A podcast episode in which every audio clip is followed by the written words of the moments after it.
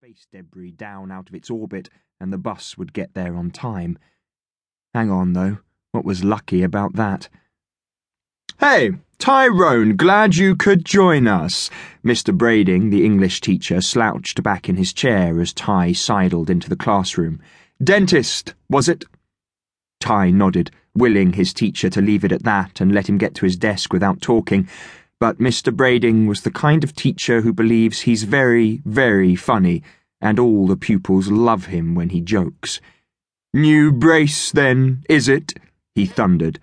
A snicker ran around the room like an evil sprite, hopping from desk to desk of all Ty's meaner classmates. Ty gave Mr. Brading a tight smile and headed for his seat. Never mind, you'll be able to pick up Sky One now, said Mr. Brading, adding his guffaw to the snickering. Everyone had now joined in. Ty pretended to be amused, laughing politely through his nose as he sat down. A sharp jab in between his shoulder blades indicated that Dom McGill had thought up another use for his pencil, normally only employed to pick his nose. Never mind, Scrapgob, he hissed. You were ugly anyway. OK, class, shouted Mr. Brading, walking up and down like a film director and flicking back his floppy brown hair. A scene from Romeo and Juliet, page 55 of Shakespeare for All. Who can help me out here? Uh, Rebecca, you, I think, and. No, thought Ty, he couldn't. He wouldn't. He would. Tyrone, I think, can be our Romeo.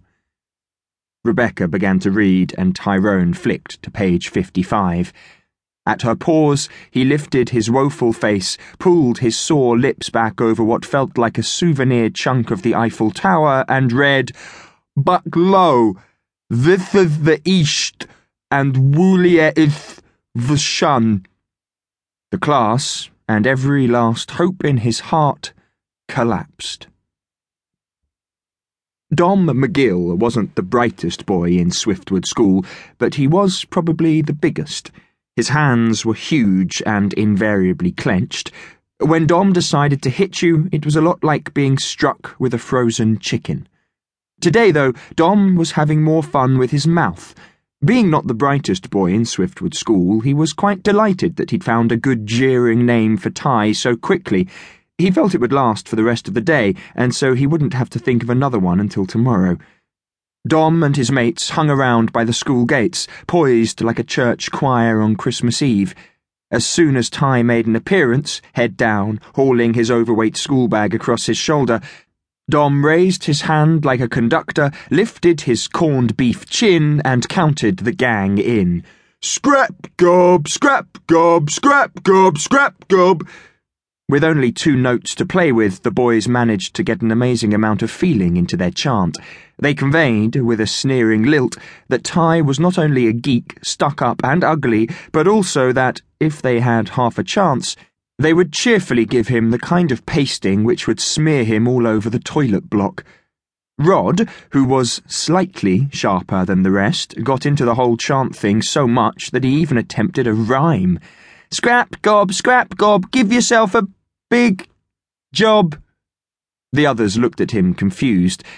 It messed up the rhythm a bit and didn't make sense. This distracted them, while Ty ducked in among a crowd of girls and crept out past them.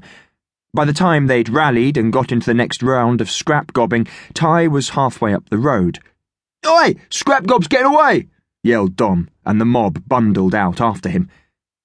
It was a hot July day, and Ty was sweating by the time he reached the cut across the wasteland behind his house. His pursuers were only seconds behind him, tearing up a narrow alley between the old back to back houses. He could hear them puffing for breath, and Rod's squeaky voice still gamely shouting, Scrap gob, get scrap gob! The wasteland was the length of a football pitch, but would have been useless for a game.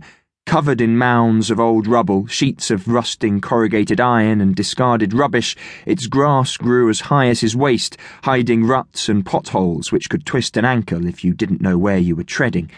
Happily, Ty knew exactly where he was treading. This was his patch. He knew he couldn't make it across without being seen and followed all the way back home. The mob was too close on his heels. He darted to his right, skirting the high, brittle wall boundary which separated the ground from the small backyards of the old